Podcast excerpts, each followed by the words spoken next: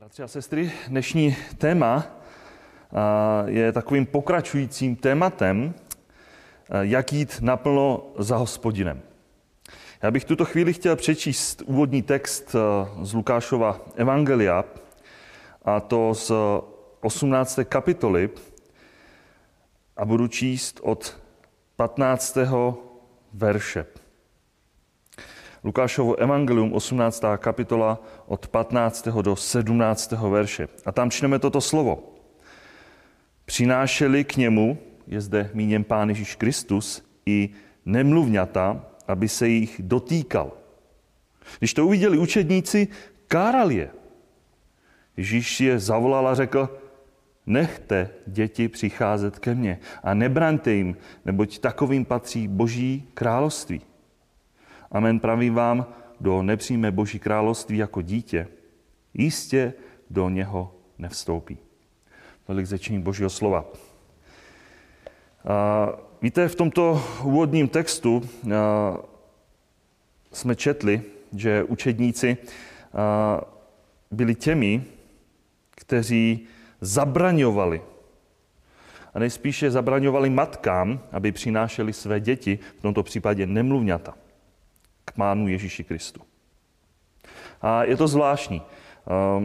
Hned důvodu zní otázka, nejsme i my podobní těmto učedníkům v tom, že mnohdy bráníme, zabraňujeme svým vlastním dětem tím, že je nevoláme, tím, že je nevedeme, tím, že je nepřivádíme na mnohé místa, kde je kázané Boží slovo, na biblické vyučování, nevedeme je do Božího obecenství, kde je nevedeme k samotnému Pánu Ježíši Kristu. Věřím, že děti patří určitě do obecenství Božího lidu. Děti patří do shromáždění. Jak to někdo řekl, je lepší, když dítě plače ve shromáždění, než když potom rodiče pláčou, když vidí, že je dítě ve světě. A my, víte, děti patří do Božího slova. Jak to víme, že patří do Božího obecenství? V textech psaných do Nového zákonu, myslím v Novém zákoně, texty, dopisy se četly při společných bohoslužbách. A kdo byl mnohdy osloven v těchto listech? Když byste si otevřeli list Efeským, 6. kapitolu, 1. verš, nebo Koloským 3.20, tak tam čteme, děti, poslouchejte své rodiče ve všem, nebo to je milé Pánu. Víte, tam nečteme rodiče, řekněte to svým dětem, které tady nejsou mezi námi. Až přijdete domů, až po vyučování, až po bohoslužbě, kdy se tento text četl, aby vás poslouchali. Rodiče, zkažte to svým dětem. My tam čteme něco jiného. Děti, poslouchejte své rodiče. A proč? Proč to takto čteme? Protože tam ty děti seděly a poslouchali. Poslouchali to, co se četlo z těch dopisů, které psal apoštol Pavel, ať už do Efeským, Koloským. Proto jsou oslovené konkrétně i děti. Víte, dnes je žel běžná praxe v církvích taková, že se děti posílají na svá speciální setkání a přitom děti mají být účastné na společných církevních vyučováních. Vždyť Boží slovo je tak úžasné, že má co říct jak dospělému člověku, tak mladistvému dítěti. Vždyť i sám Pán Ježíš Kristus, my víme, že zahambil své rodiče Marii a Josefa, když ho hledali jako 12ročného a našli ho, jak se, známe ten text z Lukášova evangelia, té 2. kapitole, jak ho našli v chrámě, kde naslouchá učitelům a vyptává se mnohé otázky. A je zahambuje tím, co jim řekl. Nevěděli jste, že musí být ve věcech svého otce? Kolikrát rodiče nevedou své vlastní děti do věcí, které jsou věcemi Boha Otce. Dnes je to žel úplně postavené na ruby. My mnohdy nechceme zabraňovat svým vlastním dětem, a jak jsem už někdy slyšel, znechucovat svým vlastním dětem Boží věci. A proto jim radí, nic o Bohu mnohdy ani neříkáme, nějak je nevedeme. Víte, ale může si dnes dítě v tom mladistvém věku samo správně rozhodnout a určit, co je pro něj dobré a zlé? Víte, zkuste nad tím přemýšlet. Je možné, aby dítě se rozhodovalo, co je dobré a zlé? Víte, zkuste toto jednání uplatnit obecně. Kdyby jsme řekli například v té pravidelné povinné školní docházce. Abychom neznechutili dítěti školu, tak vůbec nemusíš chodit do školy. Až na to přijdeš, až začneš chodit do školy, tak možná až přijde čas, až na to přijdeš, tak pak začneš chodit do školy. A proč to tak neuplatňujeme v této věci? A říkáme, ty musíš do školy, ať chceš nebo nechceš. Je to povinná školní docházka. Ale v těch duchovních ostatních věcech jsme mnohdy tak povolní, svolní, tak liberální. Dnes spolu s vámi chci se tedy zahledět právě, a ten začátek, ten úvod, ten delší úvod byl právě proto, že se chci spolu s vámi zahledět na to téma naplno za Hospodinem v tom dětském věku. Jinými slovy, v mladiství, v mládí. Já bych spolu s vámi chtěl projít dva texty, dvě místa v Božím slově, které nám představí dvě děti, můžeme říct jednu dívku a jednoho mladíka, který si Bůh použil právě v tomto jejich stavu, jejich mladosti. A tak v té první části, opět je rozdělená na dvě části, budeme hledět do druhé knihy královské a můžeme si otevřít své Bible v té 5. kapitole. Budu číst prvních 7 veršů, aby jsme se dostali do toho kontextu, o čem budeme přemýšlet. Tedy 2. královská, 5. kapitola od 1. verše. A tam čteme: Náman, velitel armády aramejského krále, byl před svým pánem významným a vznešeným mužem, neboť skrze něj dal Hospodin Aramejcům záchranu. Ten muž byl udatný hrdina, ale byl postižen malomocenstvím. Když jednou Aramejci vytáhli na loupežnou výpravu, odvedli z izraelské země mladé děvče. Sloužilo pak v Námanově ženě. Řeklo své paní: kež by se můj pán dostal před proroka, který je v Samaří. Potom by ho zbavil malomocenství. Náman šel a oznámil svému pánu: to děvče z izraelské země povídalo to a to. Na to aramejský král řekl: nuže, jdi, pošlu izraelskému králi dopis. Šel tedy a vzal sebou 10 talentů stříbra, 10 000 šekelů zlata a 10 proměnných rouch. Přinesl dopis izraelskému králi. V něm stálo toto: a se k tobě dostane tento dopis, vis, že jsem k tobě poslal svého otroka Námana, aby ho zbavil malomocenství. I stalo se, když izraelský král přečetl ten dopis, že roztrhl své roucho a řekl: co jsem Bůh, abych usmrcoval či zachovával při životě, že tento posílá ke mně, abych zbavil člověka malomocenství? Rozvažte a pohleďte, že proti mně hledá záminku. Víte, tento text nás zavedl do, můžeme říct, ateistického prostředí aramejského krále, který měl vedle sebe zdatného, velice mocného, silného hrdinu Námana. A přesto čteme o něm, že byl nemocný malomocenstvím. Četli jsme také v textu, že to bylo naprosté boží svrchované režii. Čteme tam o tom, že tento pohanský velitel Náman, že kdo za ním stál, kdo mu dal tyto úspěchy, komu je třeba přičítat jeho válečné úspěchy. Proto jsme četli skrze něj, jinými slovy skrze Námana, tohoto pohanského velitele, dal Hospodin pohanům, Aramejcům, záchranu. A tehdy nějakou dobu, nějakou část území patřící Izraeli vyloupili A četli jsme, odvedli z izraelské země mladé děvče.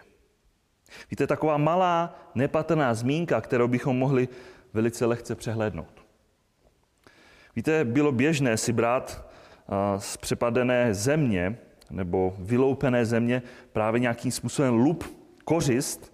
A to vždy nebylo jenom otázka materiální, ale i v podobě zajatců, kteří se pak stali otroky. A my to vidíme napříč celou Biblii, historickou nebo biblickou historii, že mnohdy byly zničené země, vypálené, pozabíjení, ale mnohdy se bral i lup.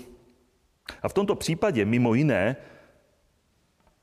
ten lup, ta kořist, v ní bylo zahrnuto i toto mladé izraelské židovské děvče.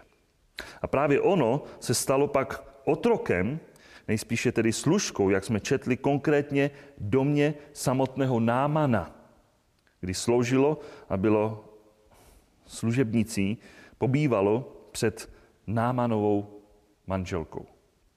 A četli jsme velice zvláštní slovo, které tato mladá dívka řekla manželce tohoto malomocného Námana v tom 3. verši. Kéž by se můj pán dostal před proroka, který je v Samaří. Potom by ho zbavil malomocenství. Vlastně to nebylo tajemství, že Náman byl malomocný, dokonce i král to věděl. A potom i izraelský král to věděl. A my víme, jak Hospodin pohlížel na to, když byl někdo postižen malomocenstvím, touto nemocí, když se rozkládala kůže lidského těla. V písmu jasně čteme, co Bůh očekával od Židů podle zákona, co měli činit, pakliže někdo byl zasažen právě touto nemocí malomocenství. A teď vnímejte, tato mladá dívka, nečteme nic o její rodině, že by tam byla s ní, nečteme nic o ní, nejspíš tam byla sama. Ona byla odvedena proti své vůli jako zajatec. Dokonce vnímejte, ona byla odvedena jako zátec s přičiněním tohoto muže, velitele Námana. A ona byla odvedena dokonce do jeho vlastního domu, aby sloužila a stala se otrokem v jeho domě. Jinými slovy, byla vzata na cizí místo, byla v cizině. A přesto všechno se vyjadřovalo o tomto Námanovi, o tomto muži, jako můj pán. I když nebyla doma, byla tou, která se odvážila říct to, co řekla, i v té situaci, ve které se nacházela. Víte, je to zvláštní, ale nemůžete se nezastavit, kolik dnešních mladých lidí žije takovým dvojím způsobem. A víte, to není jenom otázka mladého člověka. Takovým dvojím způsobem něco jiného možná ve škole, ve světě, mimo zdi církve, něco jiného pak ve sboru v církvi, jiné prostředí, jinak žijí. Jak smutné, když takový mladý člověk mnohdy ve sboru vypadá, že jde celé naplno za Hospodinem a mezi nevěřícími ani nikdo netuší, že před sebou má znouzrozené Boží dítě. A je to skutečně tak? Víte, další věc, kterou vidíme v tomto textu, je, že ona, tato mladá dívka, toto mladé děvče, musela moc dobře vědět v tomto svém mladém věku o tom, že konkrétně, všimněte si, konkrétně v Samaří byl prorok, boží prorok. Nejspíše, a to nevíme, ale nejspíše o proroku a jeho jednání musela slyšet. Možná se s ním setkala. Dá se předpokládat, že jí někdo o něm musel něco říct, protože to věděla. Víte, byl naprostý nesmysl, kdyby mluvila o něčem, o někom, o kom neslyšela, o kom neví nic. Víte, to možná dnes dělají mladí lidé, hlavně u zkoušek, když mluví o něčem, o čem nikdy neslyšeli, anebo když se vystatují něčím, co vůbec neznají, ale ono ve finále i učitelé to rozpoznají velice záhy, jestliže někdo člověk mluví o něčem, o čem nemá ani páru, jak se říká lidově. A ta poslední věc, kterou vidíme v textu, je, že ona věděla a musela si být jistá, že jedině on, konkrétně tento prorok, je schopen, je mocen, má sílu a moc.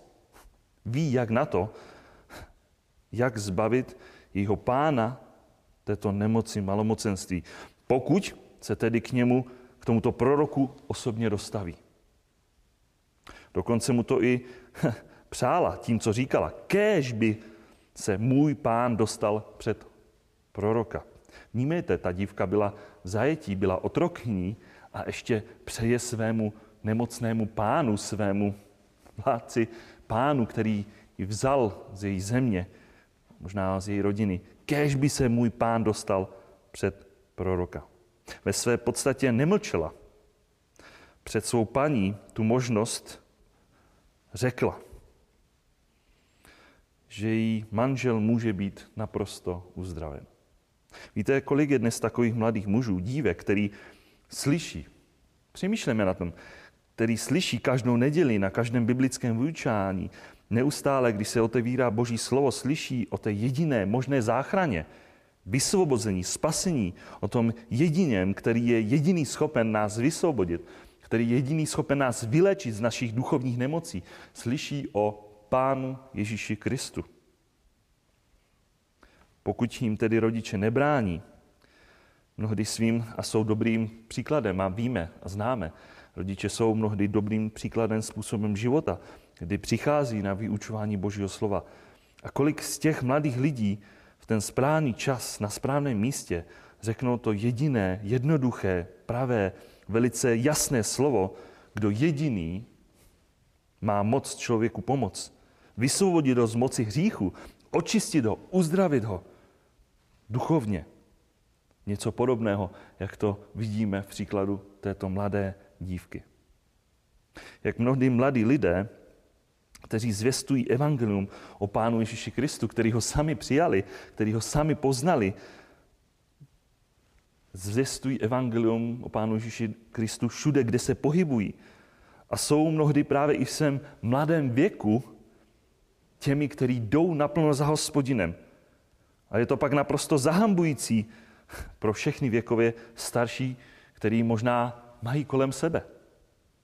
Mnohdy je to tak, že starší lidé, mnohdy ty letití křesťané pro stud mlčí, nemluví, vůbec se nestílí s druhými lidmi o té jediné možné záchraně v Pánu Ježíši Kristu, přestože ví, kdo je tím jediným, kdo může tomu druhému člověku pomoct. Duchovně pomoct. Což pak to neví. Nebo neznají Pána Ježíše Krista i ty starší lidé? Nebo se stydí za evangelium? A nebo je to právě proto mlčí a proto mají možná stud, že sami nejsou spasení, ale pouze jsou v nějakém náboženství něco, co přijali a není tam ta vnitřní proměna života? Víte, ale když čteme tento text, tak tato mladá dívka nemlčela, ale řekla vše Námanově ženě. A všimněte si, manželka to musela říct manželovi. A manžel to pak řekl králi a král pak poslal dopis izraelskému králi. A my potom, je to zvláštní, na jednom místě v přísloví čteme 4.13, je lepší nuzné a moudré dítě, než starý a hloupý král. A tak v tomto případě tato dívka byla tím možná nuznou, ale moudrým dítětem, které řekla to správné slovo, správný čas, na správném místě.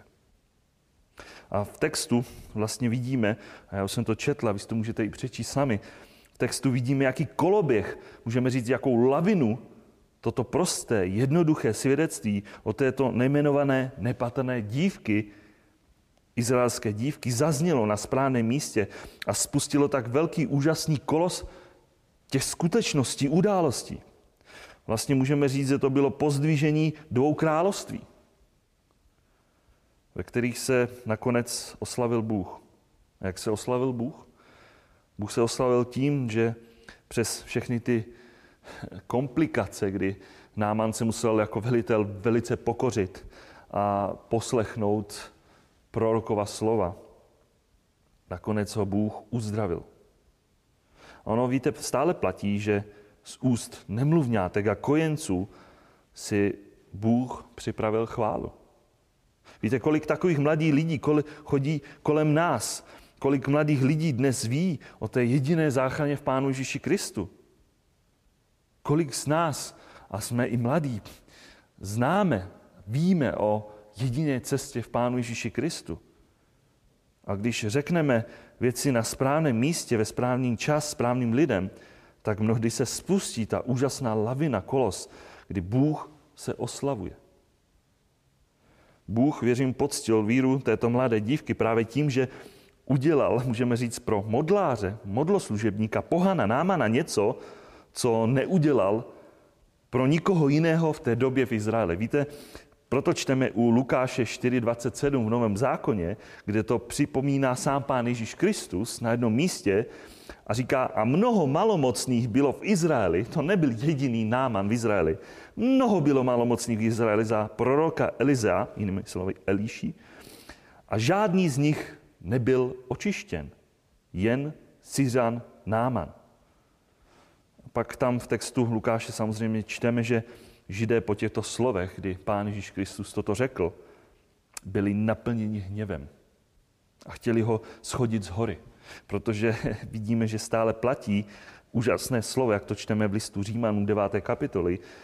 Boží slovo, smiluj se nad kým se smilují a slituj se nad kým se slitují. Nezáleží tedy na tom, kdo chce, ani na tom, kdo běží, ale na Bohu, který se smilovává. A Bůh se smiloval nad tímto pohanským mužem Námanem a použil si k tomu i tuto nepatrnou dívku. Víte, ať se Bůh oslavuje skrze nás tím, že budeme ostatním takovou prostinkou, podobně jako tato prostinká dívka, s vírou ukazovat na Pána Ježíše Krista, kterého osobně známe, protože víme, že jedině on má veškerou moc. A to je jedno, jestli jsme mladí nebo jsme staří. Ten druhý text, nad kterým budeme uvažovat a nad kterým vás chci zase uvést do toho uvažování, je také ze Starého zákona. A to konkrétně otevřeme text 1. Samuelovi 3. kapitole. Mnohí možná to znáte, ten text. Tam čteme o jednom mladíkovi, muži jménem Samuel. 1. Samuela 3. kapitola. Budu číst jenom ten první verš. Čteme tam, chlapec Samuel sloužil Hospodinu v přítomnosti Eliho. V odněch dnech bylo Hospodinovo slovo vzácné a vidění nebylo obvyklé. V tomto textu čteme o mladém mladíkovi Samuelovi, kterého si vlastně Bůh, vůbec celá 3. kapitola, tam čteme, kdy Bůh si ho povolává, kdy Bůh se s ním setkává, dává se mu poznat a takto se stává pak jeho nástrojem, aby vyřizoval a pokračoval vyřizovat Boží slovo jako prorok, jako jeho nástroj. Víte, někteří se domnívají, že když čteme ten výraz Samuel byl chlapec, že byl ve věku 12 let, protože právě, když je potom použité i v 1. Samuelovi druhé kapitole, ve verši 21 a 26, kdy je spojeno, že byl chlapec, používá se stejný výraz chlapec, jako jeho nacházíme pak v souvislosti s Davidem, který porazil Goliáše. Stejný výraz pak v hebrejštině nacházíme 1. Samuela 17:33. To znamená, že nejspíš byl věku 12 let, i když nebyl úplným dítětem, ale ještě nebyl dospělým, tedy byl chlapcem. A čteme v textu, v 1. Samuele 3. kapitole, že Hospodin na mladého chlapce Samuele 3krát zavolal. A on pokaždé přišel za knězem Elim a ozval se, tady jsem. Domníval se, že ho volá kněz Eli. A tak vidíme úžasnou věc, sloužil Hospodinu, taková pohotovost.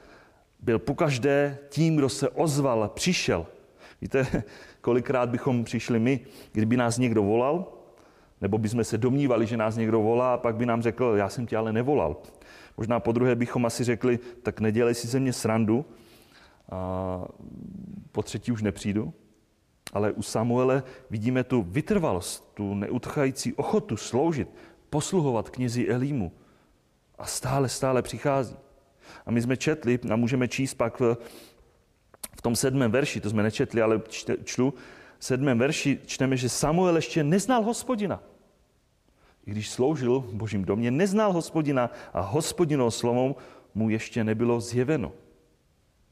Můžeme říct, i když byl služebníkem knězi, přesto neznal Hospodina.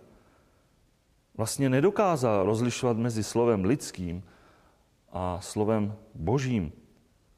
Slovem, které je zjevováno. Nikdy předtím mu nebylo zjeveno Boží slovo skrze Boží zjevení. Víte, kolik dnes po světě lidí chodí, kterých mám vůbec mladých, který žel neznají osobně Hospodina. Nikdy neslyšeli Boží slovo a tudíž ani nedokážou, neumí, neví rozlišovat mezi tím, co je Boží slovo a tím, co je lidské slovo. A tak když kněz Eli pochopil, že ho volá sám Hospodin a přichází k němu stále, a všimněte si, je zajímavé, že až na potřetí pochopil Eli, že ho volá sám Hospodin, vlastně co se také ukazuje na tomto jeho, nebo vůbec stav kněze Eli, ten duchovní stav, který nebyl takový, jaký měl být, jako by měl odpovídat jeho postavení kněze, a víme, že kněží byli i soudci Izraele. Až na potřetí pochopil, že asi ho tedy volá sám Hospodin.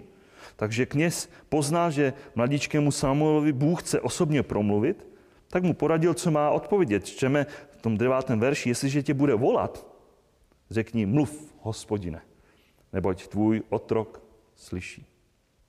Víte, kolik dnešních mladých lidí takto ve víře zareaguje, když se otevře Boží slovo, když Bůh k ním velice osobně, konkrétně promluví a volá je jejich vlastním jménem k sobě, když zní, co Bůh tobě konkrétně říká, promlouvá, jak mnohdy člověk reaguje. Mnohdy je to tak, mluv si, Bože, co chceš, stejně tě neslyším, nebo se řekne, to je jenom lidské slovo. To ke mně Bůh nemluví. Nebo mnohdy mají mladí lidé zacpané uši, dnes je to velice moderní, sluchátky, a nikoho neposlouchají. Já si poslouchám hlas svého srdce, že? Neposlouchají učitele, neposlouchají rodiče, natož pak nějakého Hospodina Boha, kterého nikdy neviděli, Boží slovo. Ale proto čteme na jiném místě, jestliže dnes uslyšíte jeho hlas, nezatvrzujte svá srdce. A mnozí žel dodnes zatvrzují svá srdce. Víte, ale jak je to úžasné, že Pán Ježíš Kristus jako ten dobrý pastýř, a my to čteme o něm v té 10. kapitole, říká, ovce slyší jeho hlas. Své ovce volá jménem. On zná své ovce jménem a vyvádí je, když všechny své vlastní vyžene ven, kráčí před nimi a ovce ho následují, protože znají jeho hlas. Za cizím však jistě nepůjdou, ale utečou od něho, protože hlas cizích neznají. A dále čteme potom Janovi 10. kapitole, mé ovce slyší můj hlas a já ji znám. Jdou za mnou a já jim dávám věčný život. Nezahynou na věčnost a nikdo je nevytrhne z mé ruky. Proto Janovi 8:47 čteme, kdo je z Boha, slyší Boží slova. A tak Hospodin promluvil k tomuto mladíkovi Samuelovi své slovo. Když to pak čteme, co Bůh zjevil, co Bůh odhalil tomuto mladíkovi, a to čteme potom od verše 11 do 14, co bylo obsahem toho Božího sdělení, tak to nebylo nic příjemného. Hospodin promluvil své slovo soudu proti knězi Elímu a jeho domu. Poukázal na to, že jako otec Elí naprosto selhal, když viděl, že jeho vlastní synové, jeho vlastní děti proklínají Boha. On v podstatě neučinil nic, dokonce ani nenapomenul. A víte, v písmu čteme, jak se měl hřích proklínání Boha potrestat. Kdybyste si otevřeli 3. Mojžíšovu, Leviticus 24, 15, 16, tam velice jasně čteme, a k synům Izraele promluv. Každý, kdo by proklínal svého Boha, ponese trest za svůj hřích. A ten, kdo se rouhá Hospodinovu jménu, bude jistě usmrcen. Celá pospolitost ho jistě ukamenuje. Příchozí i domorodec. jestliže se rouhá jménu, bude usmrcen. Silné slovo. Otec měl nechat dát ukamenovat své děti, protože se rouhali Bohu. Tady byla otázka, koho víc miluješ. Žel, ale víte, je to přesný popis výchovy i dnešních rodičů, že a žel je to mnohdy vidět i u mnohých křesťanských rodinách, tento způsob výchovy, kdy rodiče ve své všeobjímající, přehlížející lásce svým dětem dovolují naprosto vše. I to dokonce, co se mnohdy příčí samotnému Bohu. A nic jim nezakazují, nic jim nepřikazují, ničem je neomezují. A pak se není co divit, jak trpké ovoce v rodině to přináší časem taková špatná výchova. Proto otec Eli, víme a čteme, že nesl stejnou vinu jako jeho synové, protože neodvrátil své vlastní děti od jejich hříšných cest. A tak v tomto svém mladém věku Samuel dostal jasné slovo od Hospodina, zjevení. A bylo to pro ně velice těžké, protože vnímáme tu situaci. A tam potom čteme i v 15. verši, že Samuel se Elimu bál vidění oznámit. Vnímejte, on, mladíček, má zjevené Boží slovo a pak má napomenout kněze sloužícího v chrámě, někoho, kdo je oproti němu starší člověk, než je on sám. Má vynášet jasný Boží soud knězí, který slouží Božím domě? Nepředstavitelné. Z lidského hlediska je jasné, že sám Samuel byly tam oprávněné obavy, strach. Kdo jsem já, abych někomu tak z Božímu služebníku, knězi, sděloval Boží soud? A tak nakonec my čteme, že Eli to z něj, jak se dá lidově říká, dostal. A víme, že to bylo pod tlakem kletby hrozícího soudu, kdyby mu něco zamlčel, že ať dvojnásobek dostane on sám. A tak Samuel pak nezatajil Elimu nic z Božího slova, co mu Bůh zjevil. Víte, bylo to už podruhé, co Elimu Bůh oznámil své soudy. Předtím, kdybyste si otevřeli právě v té první Samuel 2. kapitole, právě to tam končí, kdy za ním byl poslán bezejmenný prorok, který mu také velice jasně zjevil to, co už potom mu mladíčký Samuel opětovně připomněl. Víte, ale je velice smutné, že ani potom to, co byl kněz Elí napomenut podruhé skrze ústa, můžeme říct skrze ústa tohoto mladíčka, mladého muže, Samuele, který mu opět jenom vyřídil Boží slovo, tak přesto neučinil nic. Nenechal se napomenout. Čteme pouze v tom 18. verši to jeho vyznání. On je Hospodin. Ať učiní, co je dobré v jeho očích. A on samozřejmě Hospodin bude činit a činí, co je dobré v jeho očích. Ale žádná náprava, žádné činění pokání, žádné zastavení se tohoto otce. A tak čteme o začátku služby tohoto chlapce mladíka Samuele, kterému se dal Hospodin poznat. Zavolá ho k sobě svým jménem. A on ve víře odpověděl a Hospodin mu dal se poznat, zjevil mu své slovo. A on mu pak po zbytek života sloužil. A pak čteme v tom 20. verši, že celý Izrael od Danu až po Beršebu, tedy vůbec celé území, všichni věděli v celém Izraeli, že Samuel je věrný Hospodinův prorok. Víte, opět se obracím do našich řad. Víte, když nad tím přemýšlíme v tomto druhém případě, že to chce velikou pokoru, pokud k nám přijde jiný bratr, sestra, který jsou možná od nás mnohem mladší. A mezi námi je mnoho starších a mladých míň, ale přicházejí i mladší a uvěří v Pána Ježíše Krista, poznají Pána Ježíše Krista. A víte, chce to velikou pokoru, když za námi někdo mladší přijde a v lásce, a my to čteme, že když je někdo mladý, tak má přicházet k starším jako k otcům nebo k ženám jako k matkám, tak nám předávají Boží slovo a mnohdy i slovo napomenutí. Bratře, ale myslím si, že Boží slovo nám říká něco jiného. Slovo napomenutí, které musí znít. A možná to není příjemné pro naše uši. Víte, proto například pozbuzoval i sám apoštol Pavel mladého Timotea, služebníka, v jeho kazatelské službě, kdy sloužil Efezu, když čteme 1. Timoteovi 4.11 až 13, to nařizuj, tomu uč. Nikdo, ať tebou nepohrdá pro tvé mládí. Ale těm, kdo věří, buď vzorem v řeči, chování v lásce, v duchu, ve víře, v čistotě, než přijdu, věnuj se přečítání, napomínání, vyučování. Nejspíš v efeské církvi byli to ti lidé, kteří nejspíše s ním pohrdali. A těm pohrdali jim, protože byl mladý. Možná nejspíše tvrdili, že až bude starší, až bude mít víc zkušeností, že potom ho budou brát vážně. Později, až dozraje, až bude starší, bude mít jeho slovo vyučování tu správnou váhu. Ale teď? Proto ho apoštol Pavel vedl k tomu, aby byl sám vzorem ve svém mladém věku. Aby dál ve svém mladém věku vyučoval, kázal, napomínal, přečítal. A on to tak pak samozřejmě činil, stejně jako to vidíme i u mladičkého Samuela, kterého si Bůh použil i v tomto mladém věku na svoji slávu. A tak jsme, věřím, v závěru. Mnohdy si možná mladé dívky v duchu říkají: Hospodine, ale pro svůj mladický věk nemůžu jít naplno celé za tebou.